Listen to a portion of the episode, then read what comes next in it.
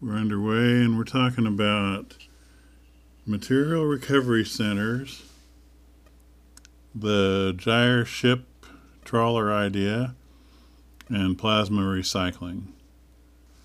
And uh, these are all things that you can, well, yeah, the recovery ship, they got that too. Okay, so all these are all things, there are YouTube videos that impinge on them and I want to kind of draw the big picture of how this all would get done and uh, make it kind of, you know, interesting and pretty easy to listen to. And, you know, you can do your dishes while you do this or you know, sit outside and pet the cat or something like that. And, and you don't have to have a big strain. And, and I'm not going to put any equations in or, well, my, well, that's hard to promise to make, but I'm going to try to stay away from I'm going to just like give you sort of a really quick hints on the chemistry and physics without uh, without going into any, any, detail that you didn't get like in grade school science. And this is all stuff that you pretty well know. And I'm just going to kind of uh, make sure that you just remember it just good enough to, to see how it all fits together. Okay, the first thing is Material Recovery Center. Now, you've probably noticed that, uh, like in California, they've had these great big trucks that cruise around the neighborhood, and the guy jumps out a million times and eventually gets run over, of course. He jumps out and just runs up and grabs your recyclable stuff off the curb and dumps it into these bins. and it's hauled off to traditional recycling, which means most of it gets thrown away. So well, that's not what we want to do what we want to do is not to have all these separate containers and make new plastics to have things that you roll around and stuff that's all out in the yard and then dog gets into it and tips it over and aluminum cans get blown up and down the street by the wind. No no. No to all that. Material recycling center is the idea. Just put the stuff in your garbage bin put it in the truck, squish it, haul it off. And then it goes to the material recycling center, not the dump. The dump dumps are actually not a completely terrible thing because you can salvage out of a dump. Uh, and so an awful lot of stuff was picked up at dumps that nowadays just gets pushed in the landfill because they have to bury it every every night in order to comply with federal regulations because they don't want the seagulls or the bears or something like that, the rats, of course, to be eating the garbage because that would be almost like composting it because it, then it gets turned into bear crap or seagull crap. So we can't have any of that. And therefore, what are we going to do with this stuff? Well, an MRC, and look on the videos uh, on YouTube or um, Odysee or whatever whole bunch of them, and you can look at it from like the animated scientific uh, point of view, or you can look at like the let's take a, t- a tour of this amazing facility and walking around on the catwalks with some guy in a hard hat approached and I don't know I watched both. I I think they're all pretty cool. But you can watch whatever ones you want and I'm not going to try to duplicate any of that work uh, they have a nifty thing that throws a magnetic impulse out at an aluminum can, uh, which makes it jump because of induced magnetic. Uh, I promised you I wouldn't talk about stuff like that. This pulse, anyway, just if it, it's, the it's very super temporary. Uh, no, I'm not going to even. I, no, forget it. I'm not going to try to explain it. But it'll make it jump down the, the chute so the MRC is basically like a belt feeding this garbage. And you can have a person there or a person working remotely with like a robot arm could do it. And you could do something like, okay, every time a green bottle comes by, you take your robot arm and you throw it down that chute. And this could be like a guy in another state who's like uh, bedridden, but he's got one hand that he can operate the robot arm thing with, well, that's good enough. And so he could do that, or he could do a thousand different jobs. If you just have to, you'd have to think in terms of, we're going to find a way to make a job for this guy like this to be able to do, and then they could, they could sort these things and stuff. In my vision of it, of course, we have somebody right at the head of the line grabbing out stuff like a toaster that, heck, it might work. And these things then would go to like, uh, I don't know, they might be might be contractors or or uh, something like that. Go to somebody who wants to have a little used appliance place and try and fix these toasters and sell them for a couple dollars or whatever with you know, it just opens it up. Oh, I see why it's sticking, and to that bap, two two screws back in again. It works. See, two bucks for this one, three bucks for that one, and uh, you know we've got like ones that are free for if you don't have any money or homeless and stuff like that. Well, would move into a place and then they'll, they'll say, well, what? Yeah, we'll give you one of these old toasters, and we'll give you this, and we'll give you that, and we'll give you the other thing and we don't get all upset because they're going to lose it all and have it stolen and, and broken and everything because we'll just give them another one.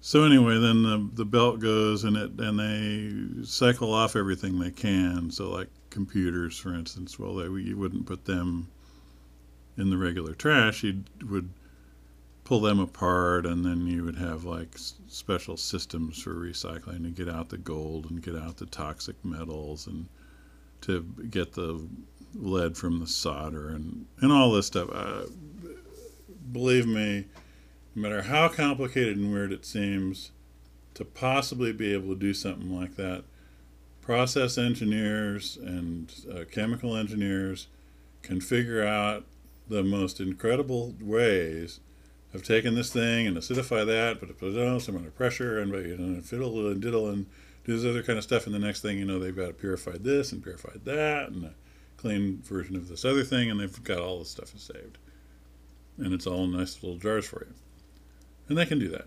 It's, it's, it's no sweat.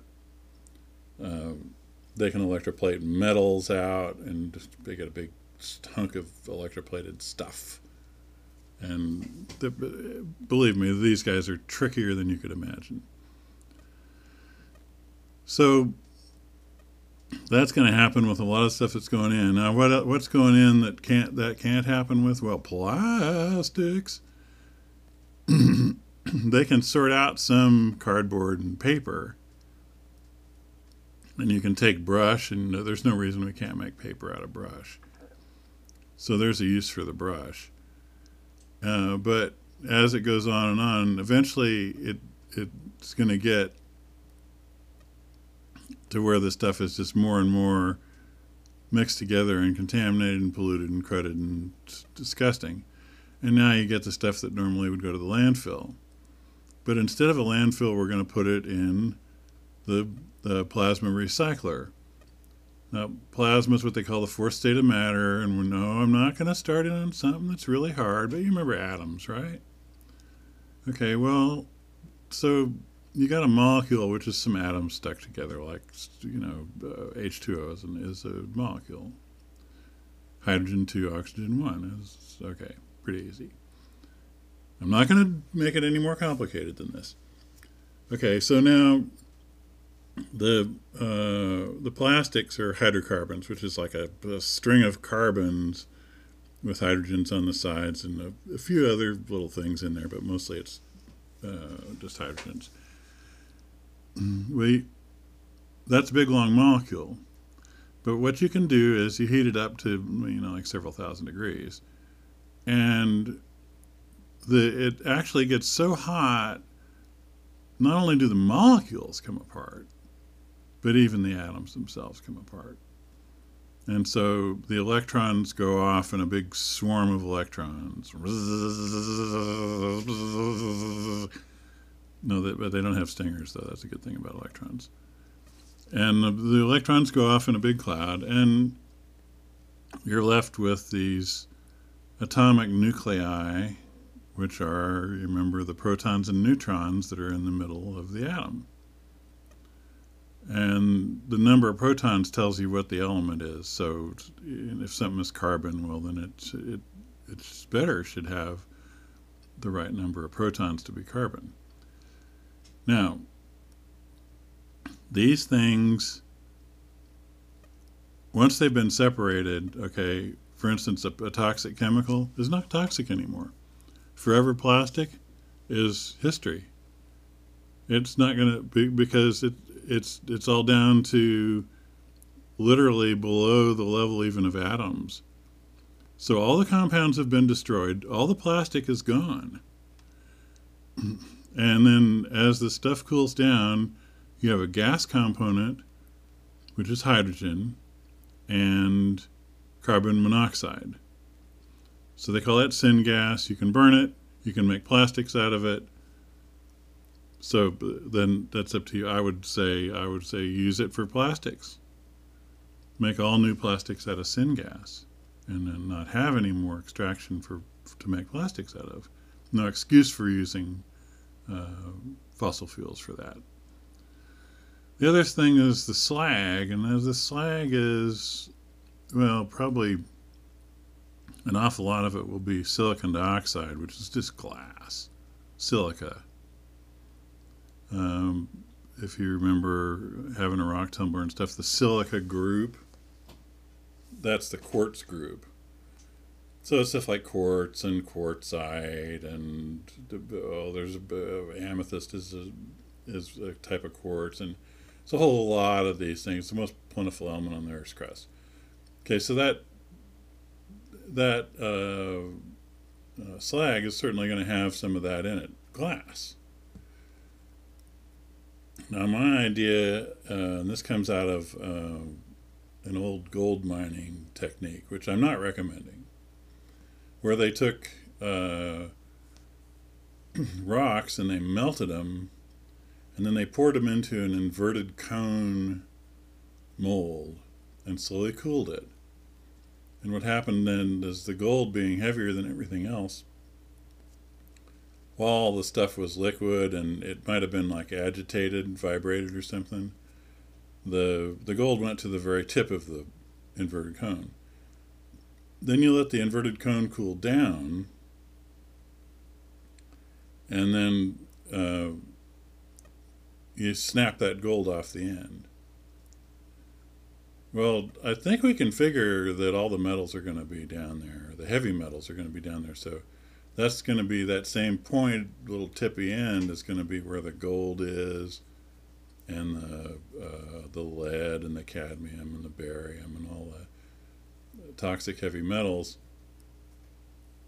And then there probably, maybe there will be like layers of some other, might, I guess there's an iron layer. And then up on top of the silica, there's going to be some, like, I think aluminum's going to be lighter than silica, so it should be on the top. So uh, we cool this whole thing down and then we break it in the appropriate places and we turn it over to our process engineers who figure out that you can take this thing and soak it in you know hydrochloric acid or something like that and then you can electroplate out by just using the appropriate voltage. You can cause it to electroplate the cadmium out. And you get a chunk of cadmium take that and you change the voltage and you now you're going to get a bar of some other metal. And some kind of business like that and, and okay, we're done with that. So they're going to probably be able to actually clean out these uh, micro. There's only a little bit of cadmium and barium in your household garbage, right? I mean, but there's some. You're going to be able to actually get a lot of that out and keep it out of the landfill and reuse it. if It's perfectly usable metal. Or if you don't know what to do with it, cast it in ingots and put it down in some like old uh, coal mine and the, go in there and fill a stope up with a stack of ingots. If anybody ever wants it, they know where to go down there and make sure the shoring is still solid and pick the stuff up again. But anyway, whatever you do with it, I don't care what you do with it. The point is you can get it out And then you get the silica, which is just like basically glass with some gunk in it. So it'd be probably like some gray glass. And I think those things you could use uh, someplace like in Louisiana where the uh, they, they cut this uh, Corps of Engineers cut a the Mississippi Gulf access, which is this big channel out of the Mississippi, and it caused square miles of marsh to be washed away. Oops. You could go where out the outer edge of where that marsh used to be and put a barrier of these cones of glass. I'm thinking like maybe they'd weigh a couple tons apiece. So you'd go out there with a barge and just roll them in and stack them up. And what that would do is when a hurricane came through, it would give the waves something to trip over um, and cause uh, more, cause less erosion and destruction, and cause the it'd slow the hurricane down too. It's just friction, but you make a lot of bubbles, and something has to that energy is getting used. So you you make these waves break sooner than they would have and so the marshland recovers and the hurricanes don't come ashore as bad. And guess what? With global warming, we're going to need to do anything we can to minimize the damage that hurricanes are going to do because they're going to do a tremendous amount, much more than they ever have in history. So these things might be pretty useful. And you could build large, like mile wide artificial reefs out there. Um, which you could go out in a small boat and, and I mean, those things would just be packed with fish because the the and the main thing that the Gulf of Mexico needs in order to raise fishes, and this is true of water almost anywhere, uh, is reef. Because if you have reef, then your filter feeders like uh, the uh, oysters uh, form a an oyster layer, which they would all over these. You wouldn't even know what these glass cones were. They'd be so covered with oysters and stuff. And then you get seaweed, and then you get like little worms and crabs and various things that are living in there. And then you get the fishes eating them, and then you get the fishes have their little uh, holes that they hide in, and um, and you, you get a whole reef ecology, which turns out to be uh, the most concentrated of fish anywhere, but of course you can't trawl a reef. I mean, you can trawl over a reef, but the kind of reef I'm talking about, you would just have to go up and with your little outboard boat and and uh, nose into there and cast out with your line and and so it'd be wonderful sport fishing and it would and there'd be no end to it because I mean, could you imagine a mile of fish? You know, and lots of it you would lots of that area you couldn't even get into if it was filled up like to high tide mark. Well, you see, you how would you even go there? Uh, but the fishes could go there, and then you could go around the edges of it and and fish. So that would all be pretty nice. Pretty nice. Now we got all this plastic and uh, other flotsam like wood um, in the ocean and it's collecting in those gyres and they're I don't know what state they're up to now. I think pretty pretty soon it's going to be Texas. That the biggest gyre has the size of is enormous size of these uh, masses of floating junk, which is both horrible and kind of fortunate because it means that you can get an awful lot of the junk out of the ocean by just being in this one place. So now I'm going to ask you to watch a, a, movie about catcher processors and see the nets and the giant workrooms that they have. And these are ships that pull nets and get tons and tons and tons and tons and tons of tons and more fish than that. You can't imagine how big these things are and how much they catch. And uh, and then they they pack them all up and uh, they pack it. It's ready to go to retail. It's all in the boxes and everything, all done on the ship. So naturally, they're good for fishing out fisheries. But here's what you could do with one of them: power the thing on syngas, do uh, plasma recycling on board, of course, to make your syngas out of the uh, uh, stuff that comes up in the gyre, which is there's gonna be like wood and uh, uh, barnacles and all kinds of junk in there, but it doesn't matter because the the plasma can go through everything.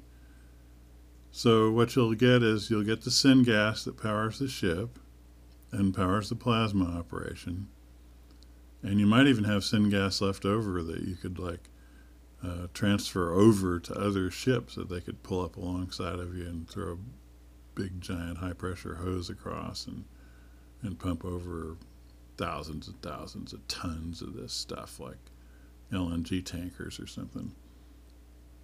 Could do that. And then um,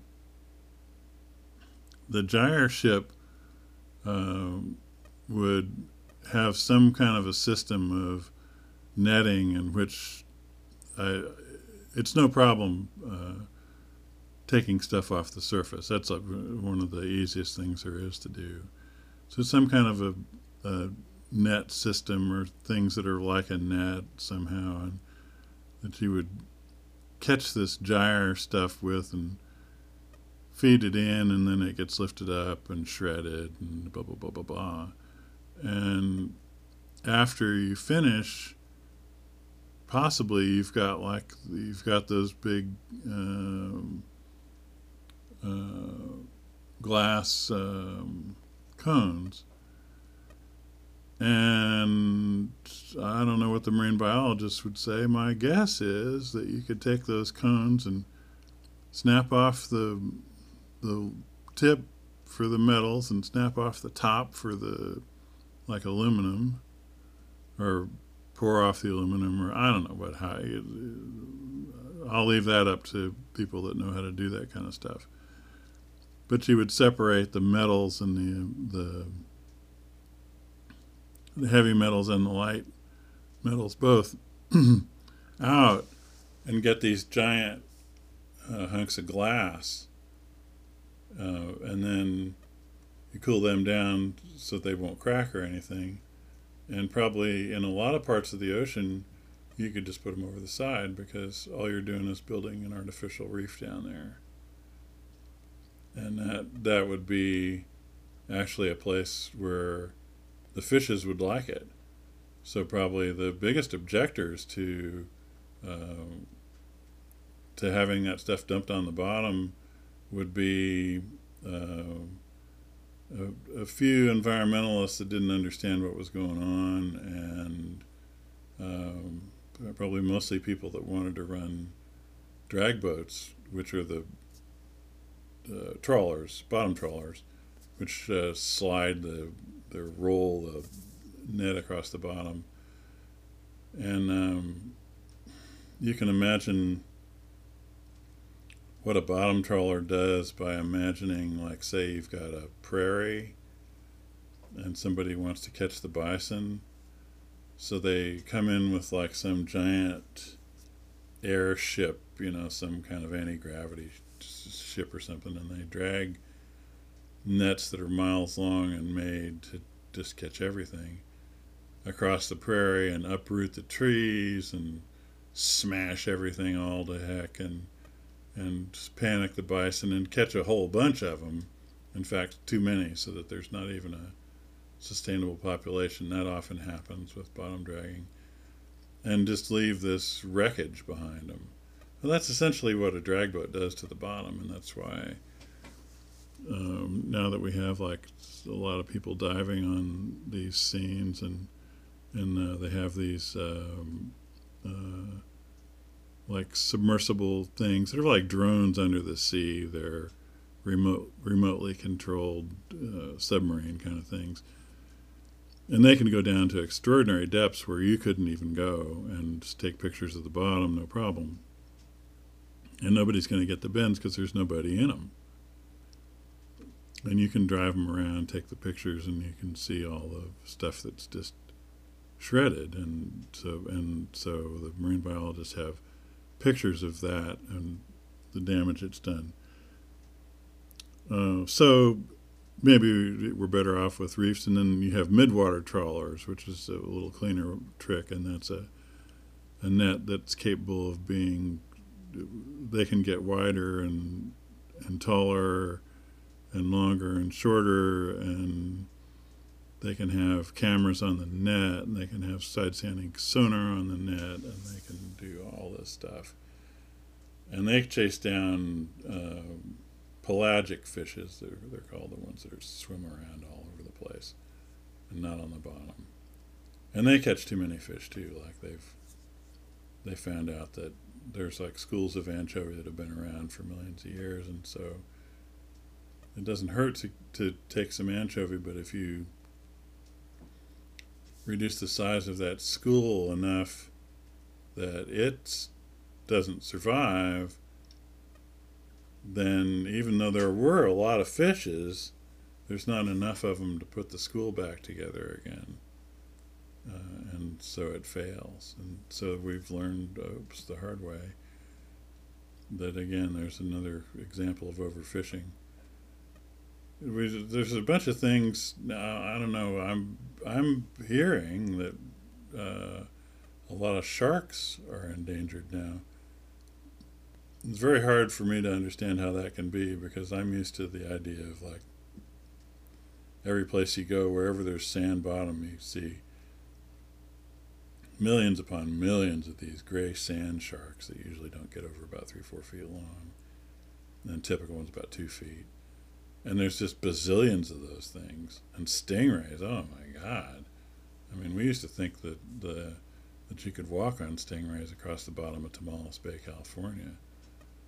And they're they're horrendous for the oyster aquaculture people. They just well, they get in, they just rip those oysters up and uh, there's like nothing to eat. But actually, but you can eat them. They don't taste that great. But it's a bland fish, and you would take it, I guess, and like you know, get the blood out of it, and then take it and do some kind of a flavoring trick with it, and and end up making it into something that would be good and ho- hopefully still nutritious and all and I don't know what the that used to be. That's where I used to think uh, we were going to get um, our new, uh, you know, stuff out of the ocean. That was where we were going to have to turn toward these underutilized species. So anyway, this system uh, we're talking about uh, the the possibility of uh, pretty much making landfills obsolete. And um, material recovery centers are pretty lined up for being for separating out um, reusable stuff like the toasters and bicycles and all that. Oh, by the way, anybody that thinks so that there should we well we should have more bicycles in the city, bicycles bicycles, that's the solution to everything. Tell you what, you go and you look at a YouTube video and you will see somebody that has bicycles for sale, and that's China. And they, I don't mean they have one or two they want to get rid of. I mean they have square miles of bicycles parked one up against the other, against the other, against the other, square miles of them. Bicycles, thousands of tons of bicycles because they just found that they weren't that practical. So um, maybe we do want the electric cars. I know there's a whole lot of people that are, they're really against the electric cars. Oh, lithium mining is dirty too. Well, everything's dirty if a capitalist does it. They they dump their garbage right in this wherever. They pour their filthy crud in the river. Yes, they do that. They externalize all their costs. That's like what capitalism is about. It doesn't mean that it, that the world has to be run that way. So, yeah, I'm probably not talking about a capitalist future because I don't think there is a capitalist future. I I don't think it's going to take capitalism more than another mm, something like ten years uh, to wreck the climate. And then if we stop all of the fossil fuel drilling and and uh, and extracting and stop even using any fossil fuels at all, uh, I think there's going to be an inertia thing where the climate is going to get worse for a while after we stop. And then it's going to settle on a point worse than the very worst that we've ever seen, much worse than we see now. Uh, and that's where it'll stop. And it's not going to go back because that CO2 is not coming out of the atmosphere, not for millions of years.